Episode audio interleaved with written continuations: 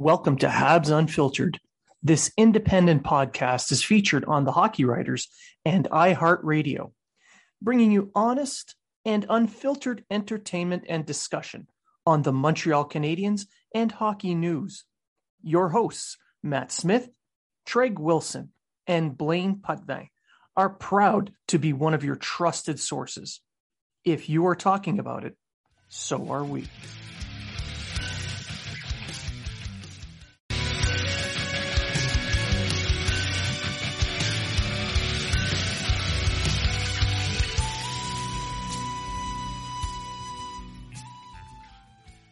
Welcome to Habs Unfiltered. This independent podcast is featured on the Hockey Writers and iHeartRadio, bringing you honest and unfiltered entertainment and discussion on the Montreal Canadiens and hockey news. Your hosts, Matt Smith, Treg Wilson, and Blaine Putney, are proud to be one of your trusted sources. If you are talking about it, so are we.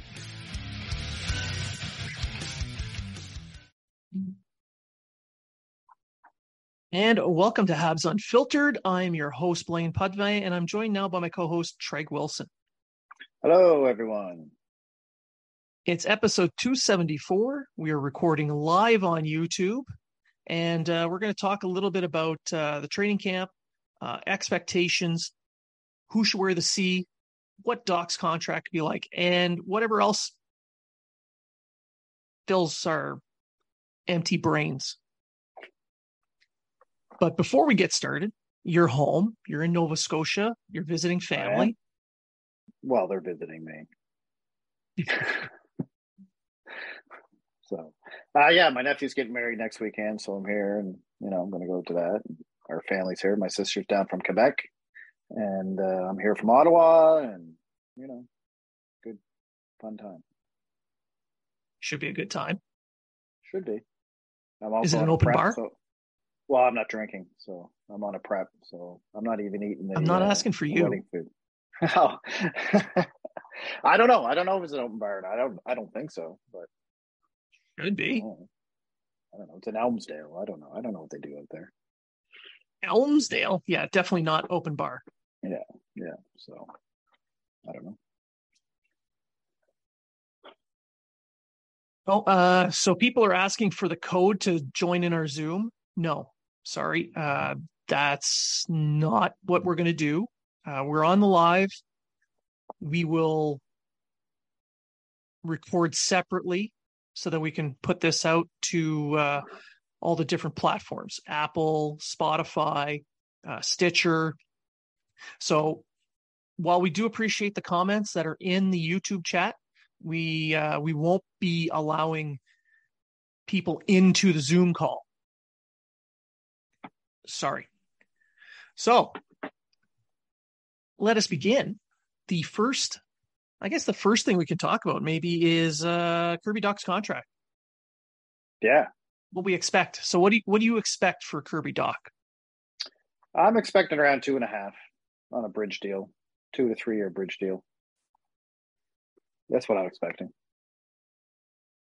Uh, I mean, I know Kakko got what two, two, two point one, something like that. Yeah, uh, I think it's two point two. Yeah, and they put up similar numbers, but where he's in Montreal, there's a little bit more tax. Yes, I know he gets paid in American dollars, but still, there's, you know, uh, I think he'll get around two two and a half is what I'm what I'm expecting. Uh, for how many years? Three. Three. Okay. Uh, I'm more of um, I'm thinking more like a two year deal somewhere between 1.75 and 2.25, somewhere in that range. And it, it gives them a little bit more leeway, I think, with the RFA years at the end of the deal, so that I think two years is plenty of time to evaluate evaluate them. We're, yeah, yeah, that makes sense.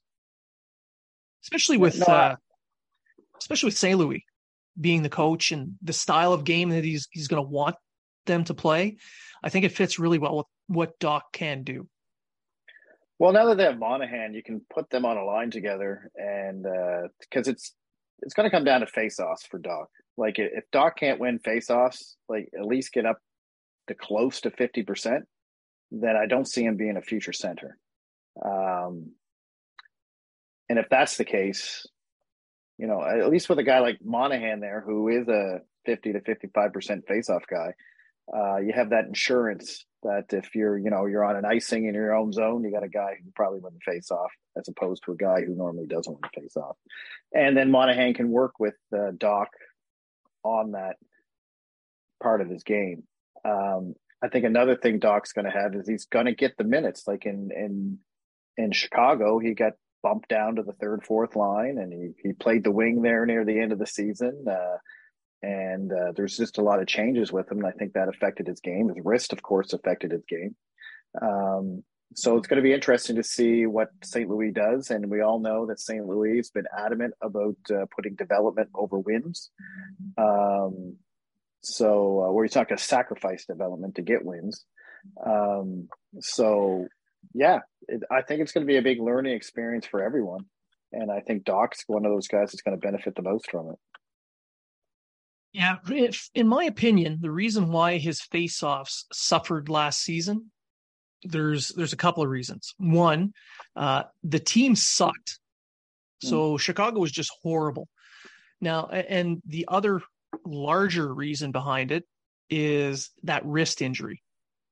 He didn't quite recover from it properly. I don't think they, I think they rushed him back. I know he played 70 games last year, but they didn't give him the full amount of time he needed to rehab and get ready, even though they were completely out of it.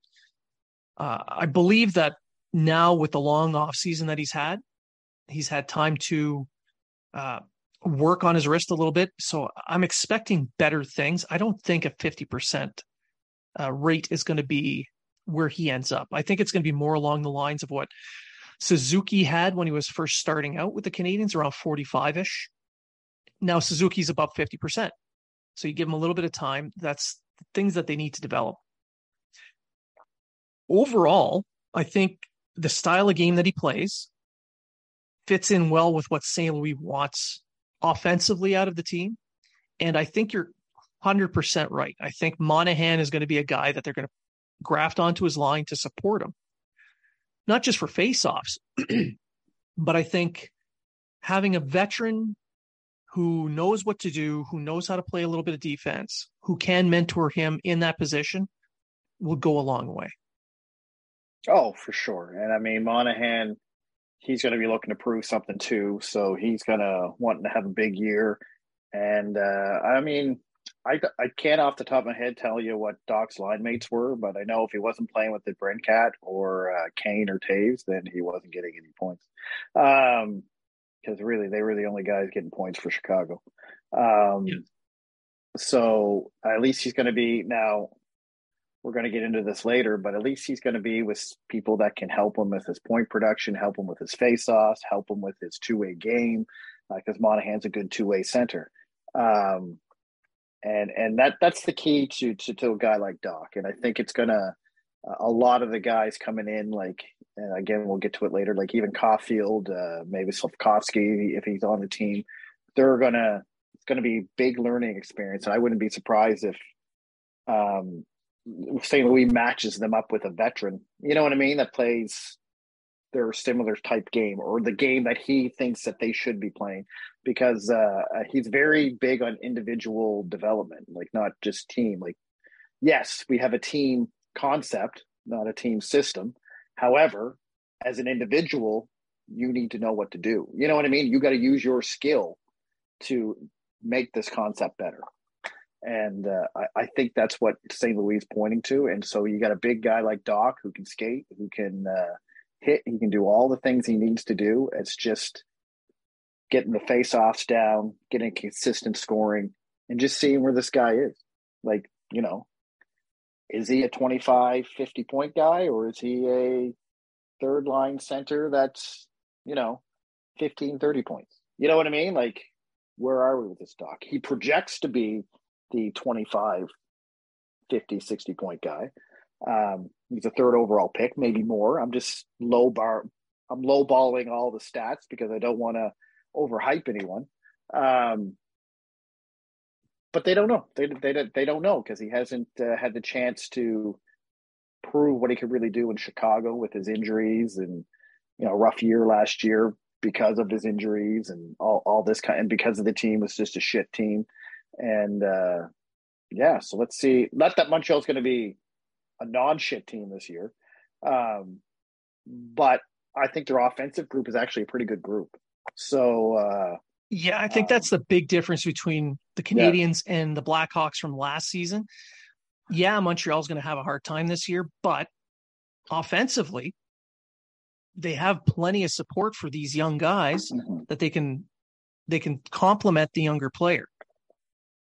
Yeah, and that and I think that's what's going to be key, and I think uh, that's what's going to be. I mean, I think people are going to see a big difference in Montreal's offense this year. It's going to be a lot better, uh, and it's not going to be the reason they lose games.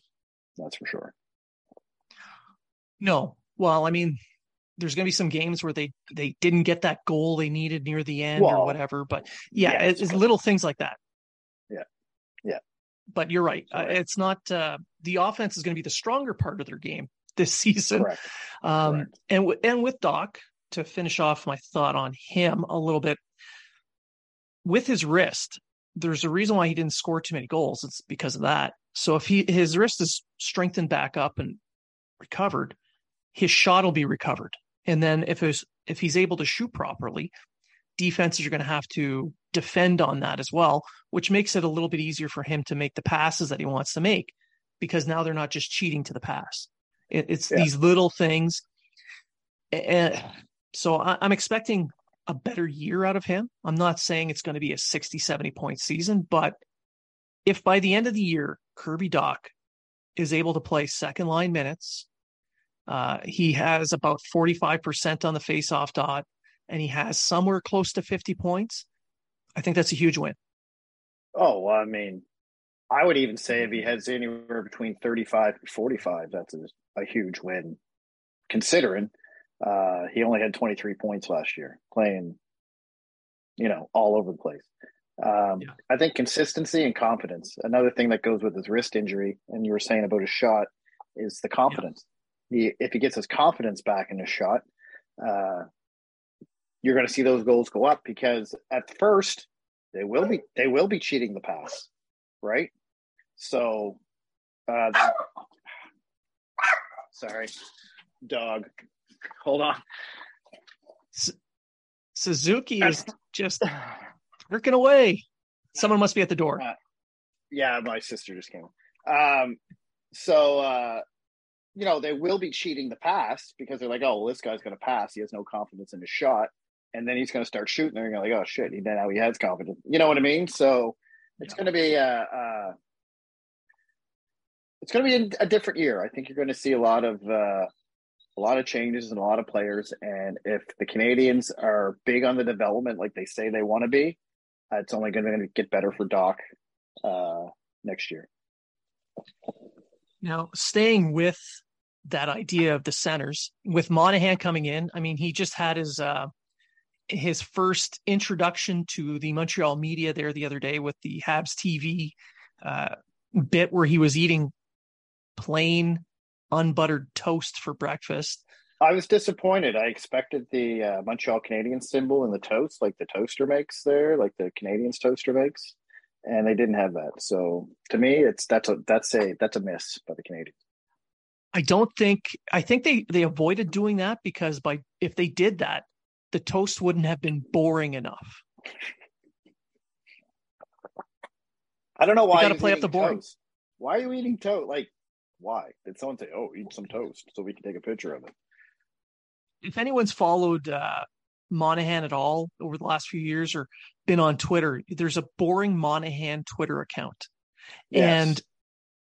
and the uh, the joke is that Monahan is just a boring guy, and I think he's playing up to that. Like he he plays into that hand. Like this is just one of those things. People call me boring. Eh, let's have fun with it. I think that's what he's doing with that, and he's Maybe. continuing know, it. Sure, sure. At the very least, it's still more exciting than the last guy to wear number ninety-one.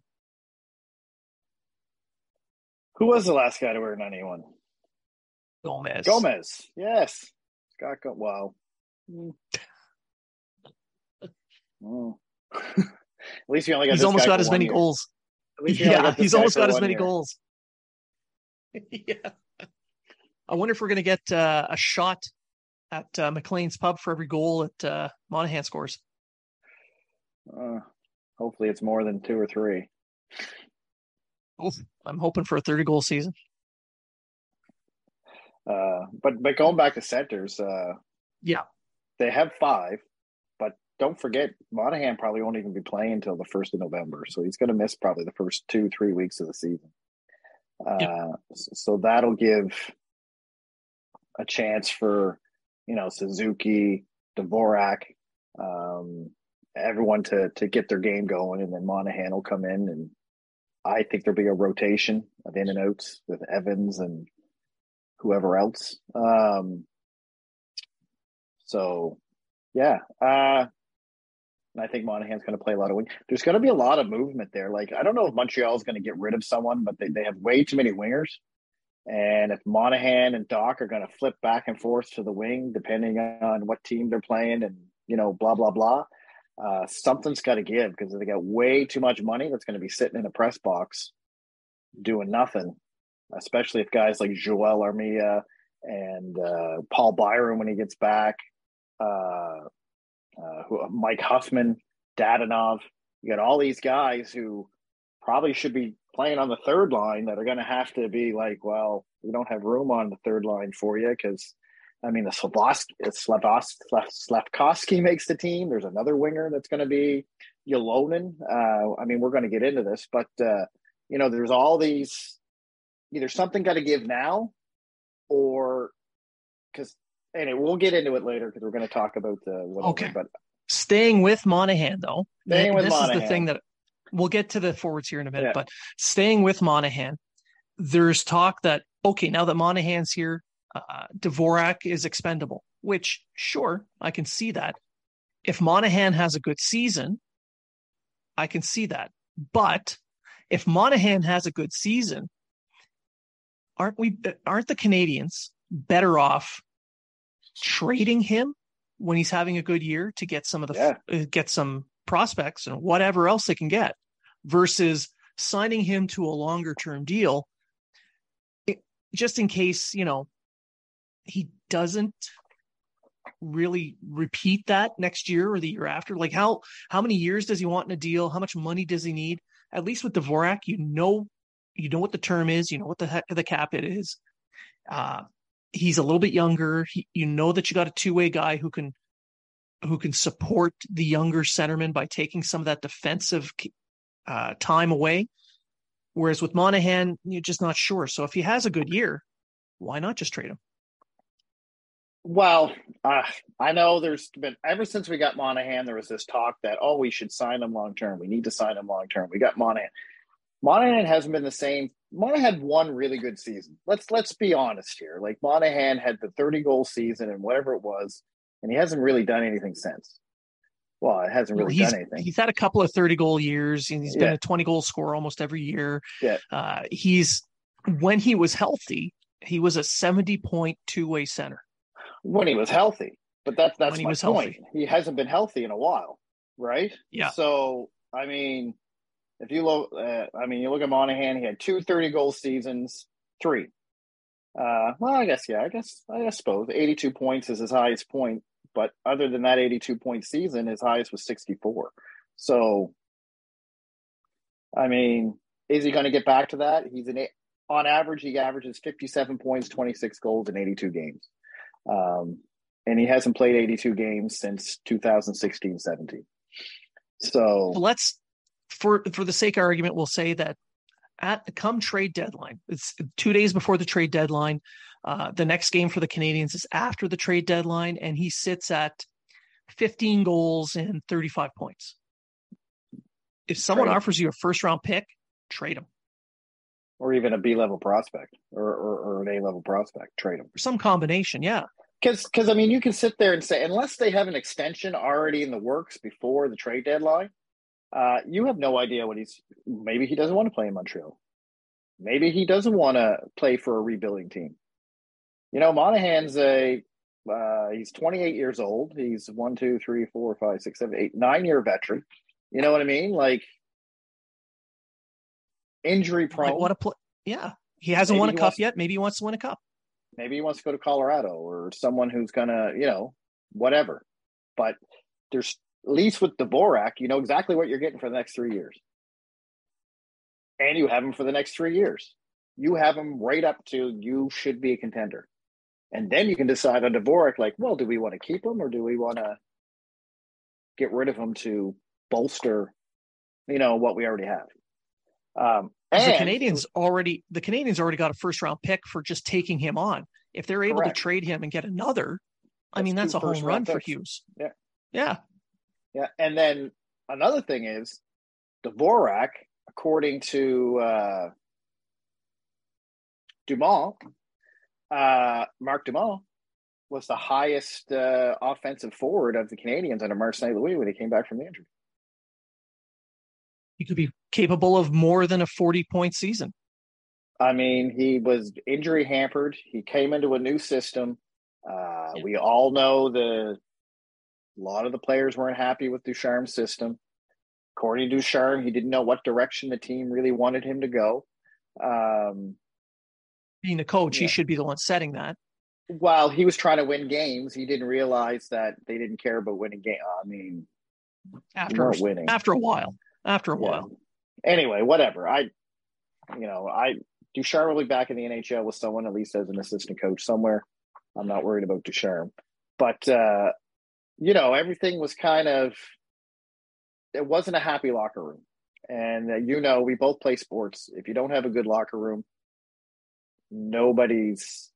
Not that nobody tries, but the the effort just isn't as there. And I'm not saying anyone didn't put the effort in, but and Dvorak had injury issues. He had multiple injuries and missed multiple time, different times with injuries. And then when he finally come back after I think his concussion was the last one, wasn't that the, the hit yeah, to the was, head yeah. there in front of the net? Yeah. Uh, and he played under Martin St. Louis. Like everybody else, totally different game, totally different player. Everything was improved. Um, so there's no reason to think that that won't continue. Um, with Monahan, I mean, if you got Monahan on pace for back to what he was of old, like I'm not saying he's going to get 30 goals, but if he comes back after missing three weeks and he's on pace for 30 goals, on pace for 70 point, 80 points, why would you keep them when you can guarantee get a first round pick for them On a and maybe even team. a 2023. Yeah. Uh, on a rebuilding team. You know what I mean? You're rebuilding. Yeah. You're you're not yeah. trying you're not trying to contend tomorrow. Right? Especially now with Carey Price probably not in the picture. You don't even have a goaltender. So going forward. So, you know, you really got to look at it as, and I mean, a lot of people, a lot of people say, yeah, but if he if he's playing this good, he, you're not guaranteed he's going to play that good next year. You're not guaranteed he's not going to go out next year and after four games bust his hip again or get another injury. He's an injury prone player, right? And uh, especially the last three years. Uh, and he's hitting 30. He's going to be 30 at the beginning of 23, 24. So his age doesn't match up with the Canadians' core. I, mm-hmm. I know the Habs need some veteran help, but you don't need high priced veteran help. You don't need a guy you're spending yeah. five and a half to seven million dollars on to be a veteran leader. Correct. I mean, you, you want a guy like what Staal was uh, uh, 21, 22, uh, the year they went to the Cup, 2021. Uh, you want what, what Staal was or what Corey Perry was. That's what you want. A guy you're going to pay maybe two million tops for two years, maybe two maximum years, who's just there to help put that team over the edge, maybe, or he's that tipping point on the team to get them to that, get them to their goal. Um, you don't want a guy who's going to sign five, six years at five and a half million dollars at the low end. I mean, because if he's on pace for 30 goals, 70 points, why would he want the same contract that he already has? He's going to sit there and go, "Well, look at me. I'm, I'm the same guy I was five years ago. I made six and a half pace. million. I made six and a half million dollars then. I want yep. six and a half. I want seven now because this guy over here he gets seven, and he did the same. He did what I did, right? So, yep. and then that then you're in the situation that you're in right now. You have too many high priced people. Uh, that are taking up spots of guys that you need to really put in there. There's no cap left to sign the younger guys like uh, Caufield, for instance. Barron's going to need a contract in, in another year or so. Uh, these are these are guys that you need to extend. Dach will need a contract. Uh, you know, on and on and on. So you're going to have to replace Edmundson. You're going to have to replace yeah. uh, in the next couple years. You're going to have to replace Wideman in the next couple years. You could, you know, you have Guhle, all these guys that are coming in this year. They're all going to need contracts for the next two years. So that's why you have to kind of think three or four years down the line. Sure, if the guy's doing well, it makes sense now. But what about two years from now? So if you can get something of value in return now, do it because uh, I mean it's not like there isn't like like we said there's there's uh, Dvorak that's there. Dach is still going to be progressing. Uh, you've got Beck coming up. I mean, there's there's there's a relief. Not to mention, who are they going to pick with all these first round picks? Like the um, the Habs are expected to pick in the top ten.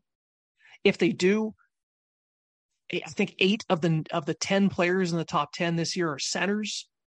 So and almost, there, there's another center and almost everyone in this year's top 10 could potentially be in the NHL next year because it's that deep of a draft. Potentially yeah. could. We say that now. We'll see in March, April. But uh, that's the thing. Like you have this depth of centers that are coming up, the picks that they have, yeah. they're able to get even more. Do you really want to spend five, six million dollars on a, center who's going to be 30 soon? And, and if Monahan doesn't play well, his contract's up at the end of the year and you let him walk or you sign that him or, to a Corey Perry type deal. Or you trade him and say, hey, what, you know, oh, we'll give you a second round pick. All right, we'll take the second round pick. Sure. Take you whatever go. you can. Yeah. Yeah.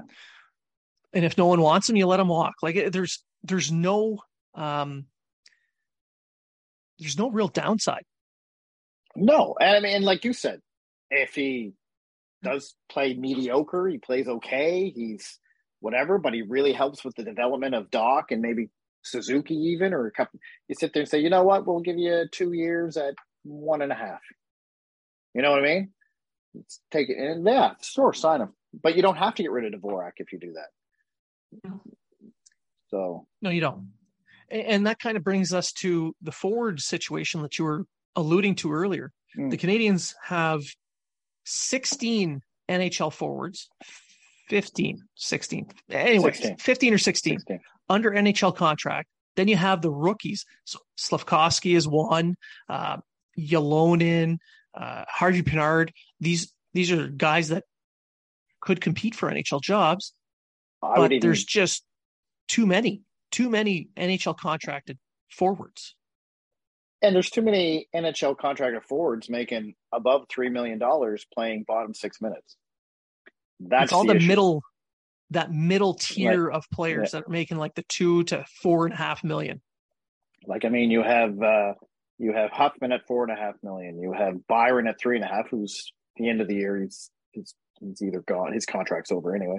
You have Armia at yeah. three and a half, who still has another year left on his contract. You have uh, you know Dvorak's around four million dollars. Uh, you know, you have all these guys. Yeah, Gallagher, six and a half million dollars, and he's probably going to play on the third line, um, third or second, depending. Um, you know, you have all the Drouin, five and a half million dollars, uh, but again, he's an expiring contract. Um, so you have all these guys making all this big bucks, playing, you know, bottom six, middle of the pack, middle yeah. of the pack, and you have guys like uh, Ylonen. He needs to start you know, he you got to start giving him the chance to, to show what he can do. He, I thought he did well when he was in the NHL last year. When the the, the uh, twelve or thirteen games he played in, he had five yep. points, a couple goals. Uh, his shot looked good. Yes, he had some work to do, but that's fine. You know, you you progress. Uh, Slafkovsky, if he comes in and blows away camp, and he's the guy everyone thinks he's going to be, there's your 17th forward on the on on, on the roster. Uh, uh, Jan Mysak, who's been having an excellent uh, excellent season. He could potentially come in and, but he's a center. You already have five centers. Where is he going to go? Right. Uh, you know, Harvey Pinard. Is Harvey Pinard ready to step it up and, uh, and, and be an NHL winger? Uh, on, but he, Harvey after Pinard, his season, Harvey- After season Harvey- last year, he had uh, he led the team in points in Laval. I think he's ready to compete for that that spot. And he's a perfect bottom six player for the Montreal Canadiens. Michael Pezzetta. Pezzetta's on an NHL contract. He's one of the 16, but he's a good fourth line player that's going to, not afraid to drop the gloves, not afraid to throw the body, not af- afraid to get dirty. Um, uh, I, I can't think of anyone else really right now, but you have, I mean, then you have all the guys that, uh, that, that, that are going to be coming up within the next year. You have like your, your kidneys and your Waws and your, uh, and your uh, uh, Con- Condotta and your uh, Heineman there that they got from Calgary. Teasdale. Teasdale, a Teasdale, another guy. If he's healthy, if he can stay healthy, he could be a guy that can uh, can- maybe can push, maybe, maybe. But with all this glut of forwards, where there's no room for these guys, and now you're you're keeping them down, like Harvey Pinard, you're keeping him down in Laval, where he probably should be starting doing his NHL development or start doing his NHL. You know, he there's nowhere for him to go unless some you know unless someone gets injured. Now Byron, one of the 16, he's going to be probably on LTIR till Christmas, um, maybe. There's no word out, but that that's the rumor.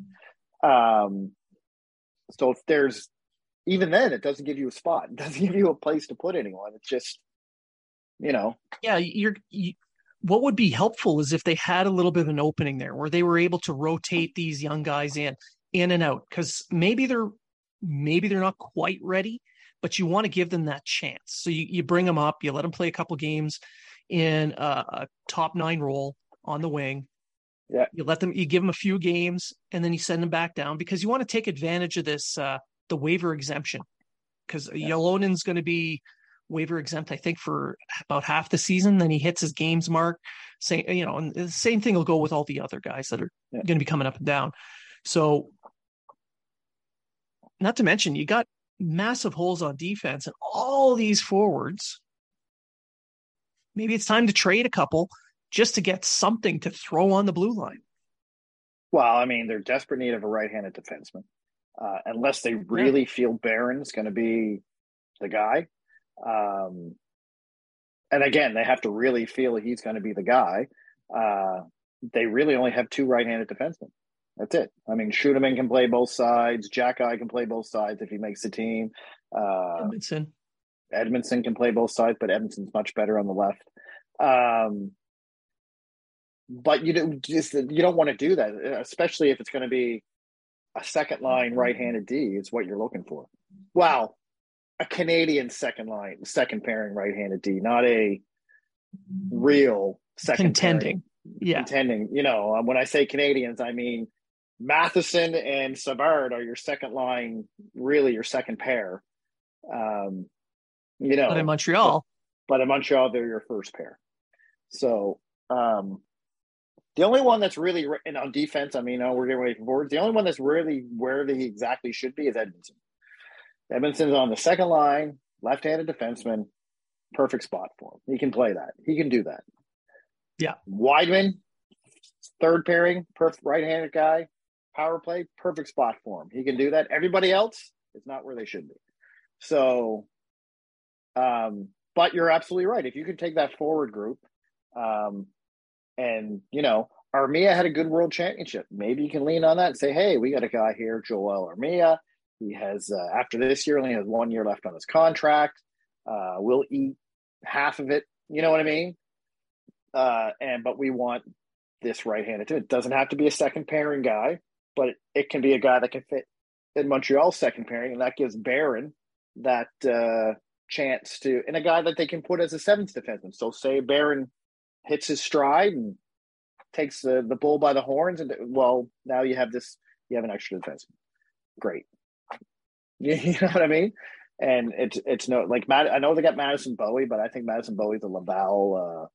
Uh, um, most of the veterans they have in Laval are not coming back, so he. I think he's a, a Laval uh, depth guy. yeah, Um, because So- the uh, the the Canadians management group rightfully are looking to the the AHL as a development league, and the best way to develop your young guys is to give them a competitive team, and that's exactly what they're providing Yeah. in Laval. Yeah.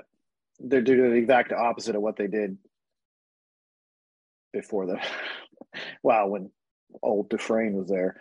Uh, or Lefebvre, sorry, when Lefebvre was there. Dufresne come out 500 well, feet of shit the other side.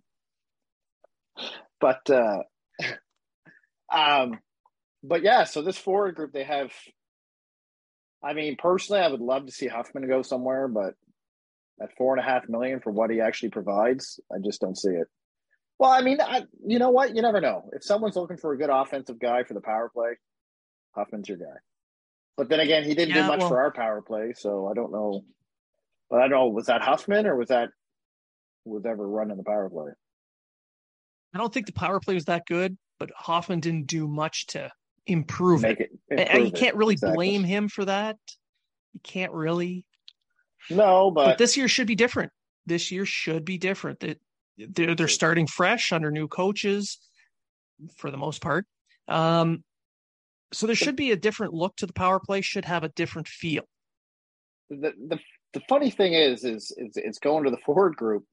Is at the trade deadline, you possibly are going to lose four of them, right? So now we're we're going on yeah. that. Oh, we got too many. But at the deadline, you have Dadonov, Byron, Drouin, and uh, Monahan, all free agents. All probably could probably will probably at least three of them will be on the move. And uh, I'm about 90% sure that all four will move.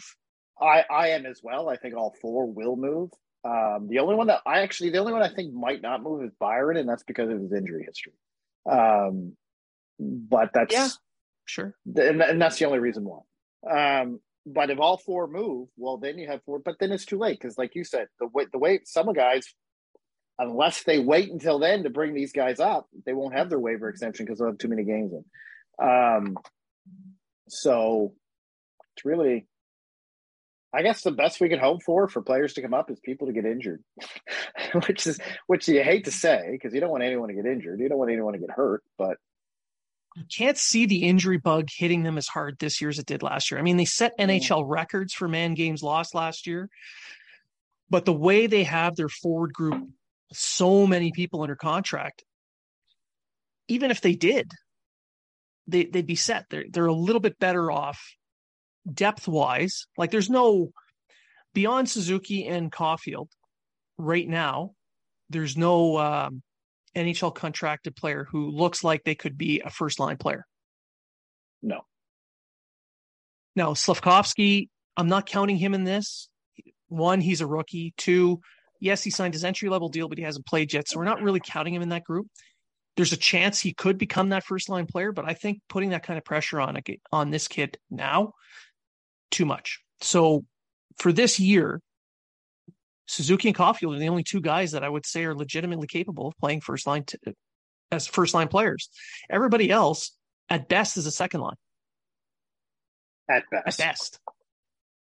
And I, I would even narrow that down to Anderson. yeah, yeah, Dach, I can, me, I can see him possibly being there. So there's two more guys. The rest, third liners. Yeah, well, I mean, I, I I'm kind of with you on Dach, but I think he needs a year to prove himself first. Like, yeah. um, if I'm talking next year, you have two first liners and one second liner, and everyone else is a third liner or below. Personally, I mean, you could you could argue Drouin could play on the second line, but He's a 50 point guy. Yeah. I guess. I guess. Now, this kind of brings me to um, our training camp predictions. So, we're talking about all these forwards. We're talking about the need for defense. Training camp is about to start with the rookie camp here soon, which I'm going to be really interested to watch because a part of the rookie camp is that rookie tournament in Buffalo. And I really want to see how Mesar plays and how uh, how Slafkovsky shows he belongs.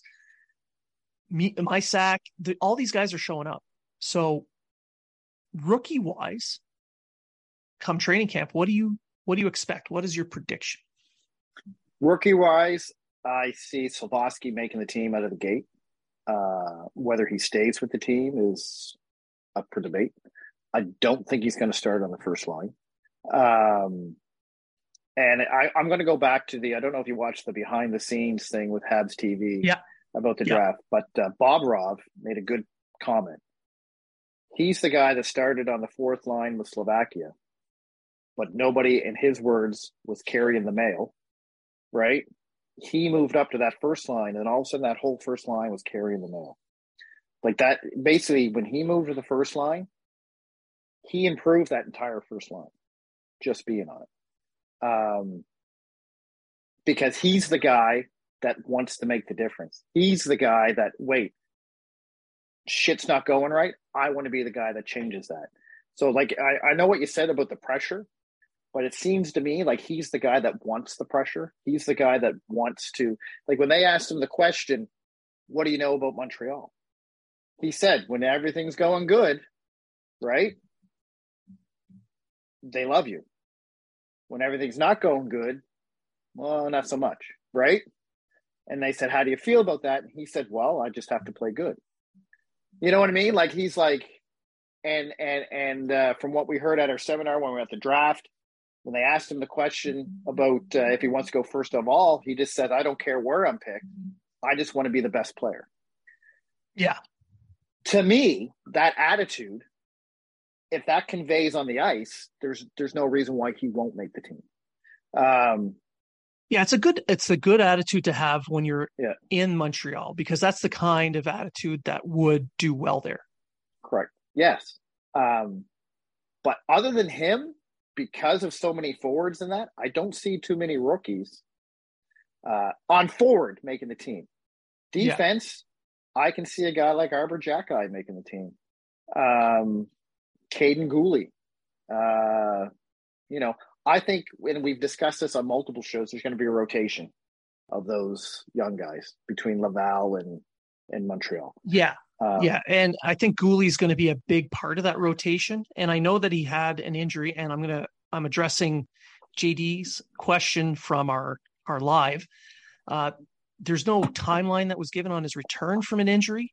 Uh, however, the expectation is he's going to be ready for training camp, and the same thing goes with Logan Mailloux. Now, the expectation is not that Mailloux will be at the rookie camp. He's not under contract, so Mailloux will be going to London and dealing just staying there and doing their thing. I think he's at their camp. I don't, I'm not 100% sure if he's played any preseason games or not. But uh, for, for Guhle, at the very least, he's expected to be ready to compete come rookie camp. Uh, thing with my, it, it's going to be interesting in Mailloux because can he play in the uh, in the rookie tournament if he's not under contract? No. Okay, so I wasn't because I know he's been visibly doing Montreal Canadian things uh, and showing up at events representing the Montreal Canadiens this summer. He was at the the big country concert with Suzuki and Anderson. Uh, he's been at other things, so uh, he'll be an interesting uh, person to look at. Yeah, but I. I, I, I think he needs a year in London anyway. So I, it, regardless of whether he can go to these these camps or not, he's not making the team. So whether they sign him to a contract tomorrow or whatever, he, he needs a year in London regardless because he hasn't had a full Yes. year. He hasn't had a full season in two years.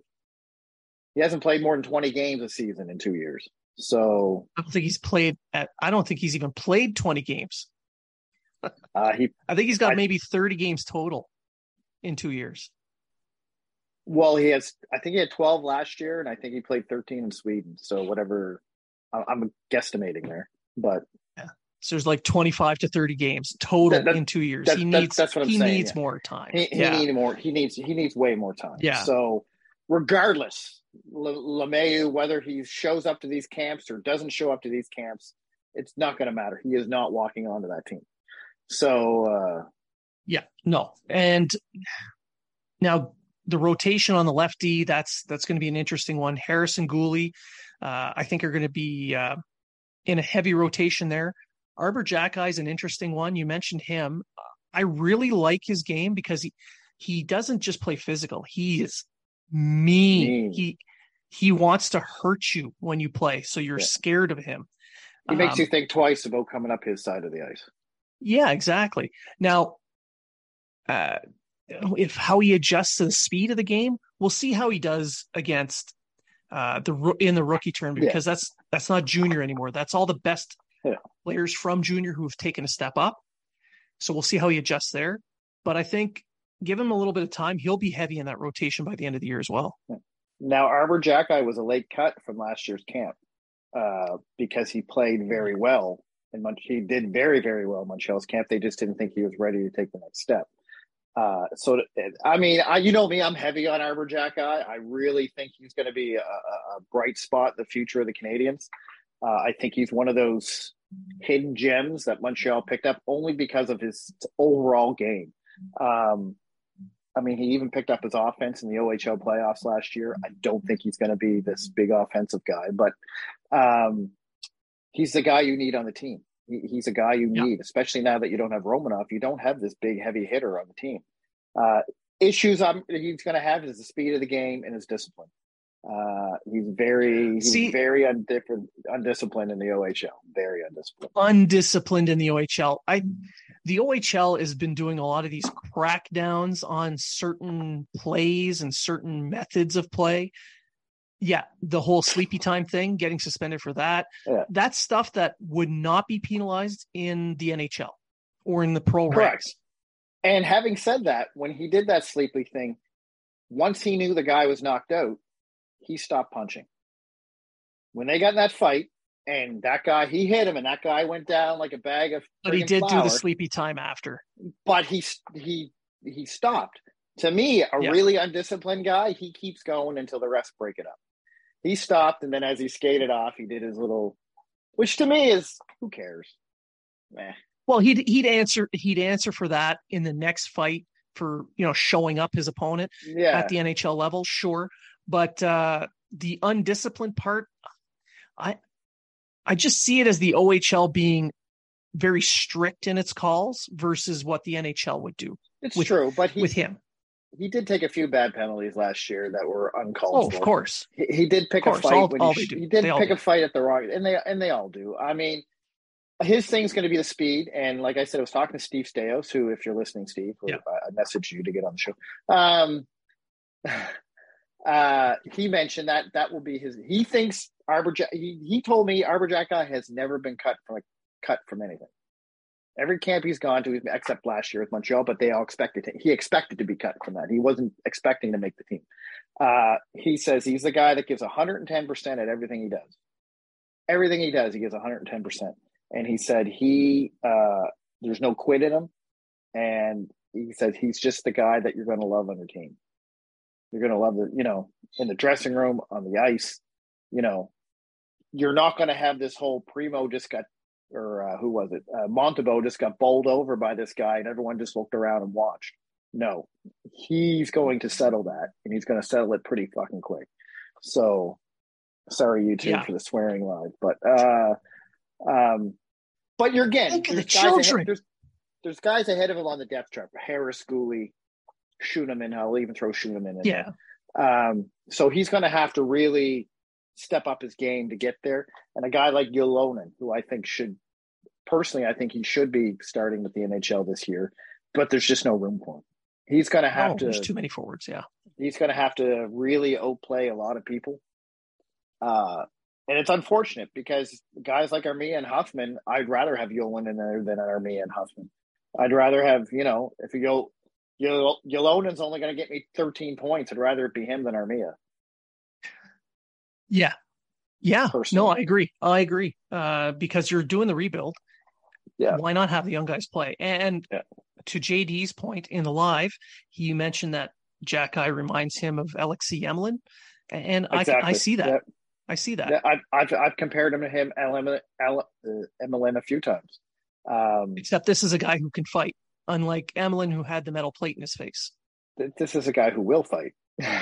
Yeah. But Emelin, again, Emelin had a metal plate in his face, which is why he didn't fight. So, not that I think Emelin was a big fighter anyway, but whatever.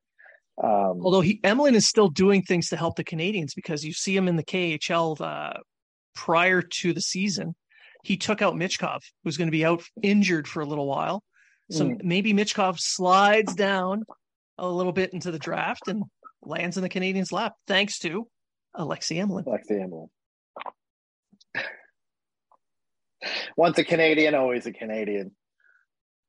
But uh, but yeah, I think Jack. To me, Xhekaj is going to be the guy you need you need to look out for. Guhle Harris, you know they're going to have NHL time. You, you know it. You know right whether it be at the beginning of the season, uh, one of them is going to be there at the beginning of the season.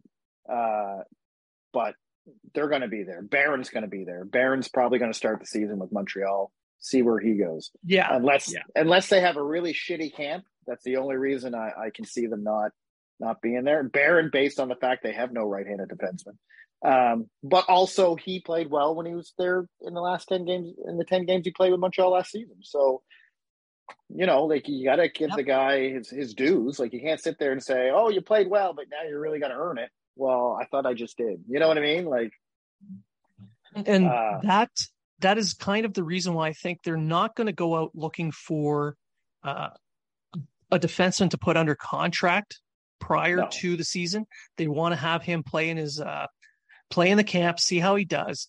They might sign a couple guys to a PTO uh, for the defense. They they may not, uh, but if or an expiring everything contract. goes, yeah. Eh, but if nothing goes the way they want it to go in camp, they're the first pick in the waiver wire. There's going to be a yeah. ton of players on the waiver wire, especially with this flat cap. There's going to be a lot of pretty good names that are probably going to be put on that waiver wire that the Canadians could pick up. They get the first pick. Yeah, and uh, you know, if things aren't going the way they want it to go, they'll just grab one or two guys off that waiver wire. And sorry, Barron, sorry, you guys, you're going to the Laval. Work on your game down there. Once you we see you improving in Laval, we'll bring you up and throw this guy we got on waivers back on waivers. yeah, exactly. Um, all right. So we're pretty much near the end of our time because you got you got stuff you need to get done. It's close to an hour now. Um, so any final thoughts? No, expect Montreal, like I said earlier, to have a really good offensive year. I think you're going to see some guys really pick their game up this year offensively. Uh, I think you see. I think you're going to see Suzuki, both Suzuki and Caufield, uh, get close to where we think they're going to be. Um, so yeah, I I just think, but don't expect too much. Like don't don't expect. Uh, you know, I think Montreal is going to be one of those teams that could come out of the gate really well, and then fizz right off is what I, what I think is going to happen. And uh, just be patient with the team. It's going to be an exciting team, but uh, keep your expectations low. And even though Price isn't going to be there, there's, I think their offense can keep them in that top ten. I, I still don't think they're. I don't think they're a top five drafting team. I don't think they're going to finish in the bottom five. I really don't. Um, they might. They might. They might. It depends on who's hurt, when they're hurt, yeah. how long they're out, who they trade, who they keep. That's that kind of thing but but definitely top ten. So my I guess my final thought yeah. is keep your expectations low and just enjoy the season. So it's like that Mad TV show, lowered expectations. Correct. That's the worst dating site ever. Unless you've been on yeah. Tinder. So I've heard. My, that's how my wife found me. She lowered her expectations, and this is what she got. She's been regretting yeah. it ever since. They always do, don't they? Yeah. Oh, well. There's two doors. she can she she can go out either one of them. Uh, all right, and for me, uh, for a final thought on this, uh, I'm expecting, like you, to see a an improved offensive output. Defensively and goaltending wise, I think they're going to drag the team down to the that top ten pick. Um, but I'm going to go out on a limb and say the power play is going to drastically improve to 17% by the end of the year. Yes. Which would still put them, I think, in the bottom third. But still, they're not the dead last power play anymore. They'll be, yeah. I don't know, 22nd? That's there we go. Yeah, I'll say points, around 22nd. That's, that's four points higher than last year. And who knows? Maybe a couple of those power play goals will be the difference in winning a few more games. Get around 30 wins this year. I know it doesn't sound like a lot, but hey, you know, what they had uh, last year, it, like 21. 21, 22, it, it, it would be an improvement over last year, but it would still give you that bottom 10 or that top 10 pick. So, so that's it for me. Uh, and I want to thank everyone who's checked into our live, who have sent us these comments. Uh, Ellen Keefe, thank you for uh, sending us that message on Logan Mailloux, saying that he still has the shoulder injury and he is still out. Uh, we really appreciate that. Uh, people who are on the ground in all these different towns across Canada and the United States, Europe, uh, keep sending us this information. Keep sending us these text messages, these emails. We love hearing from you guys. We love interacting with you again, this is what makes it fun.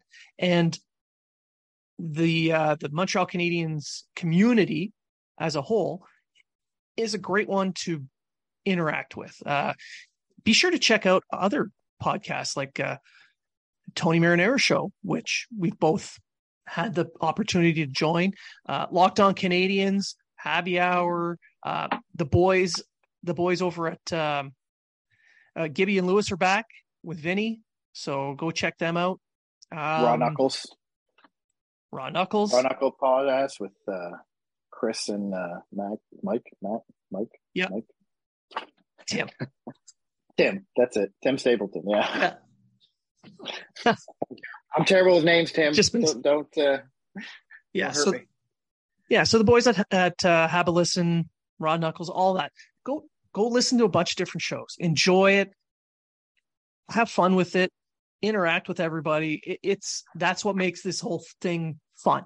Uh, this year is not going to be that great on the ice, so we should all just kind of stick around and enjoy it. So again, thank you all for listening, and remember, if you were talking about it, so are we.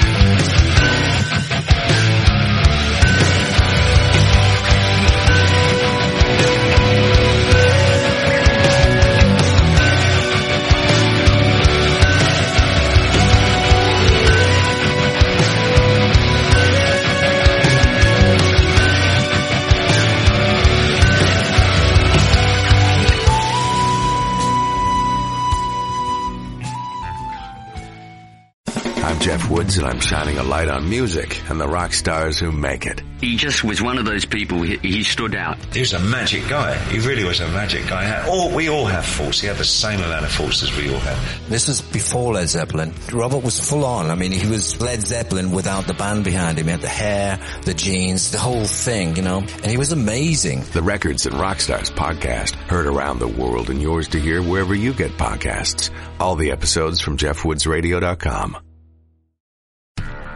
Do, Did, Will, the Story of People podcast is now available on the Crier Media Network. The first five episodes are here and feature some incredible guests that fit into one or all three of those categories. Ready?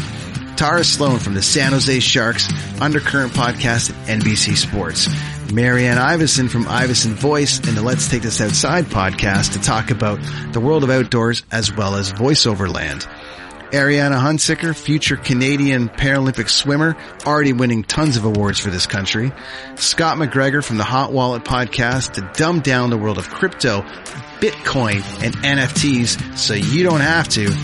And Jackie Holowati from Climate Pledge Arena in Seattle, Washington, the first net zero carbon certified arena on the planet wherever you get your pods, wherever you watch your pods, and on the Crier Media Network.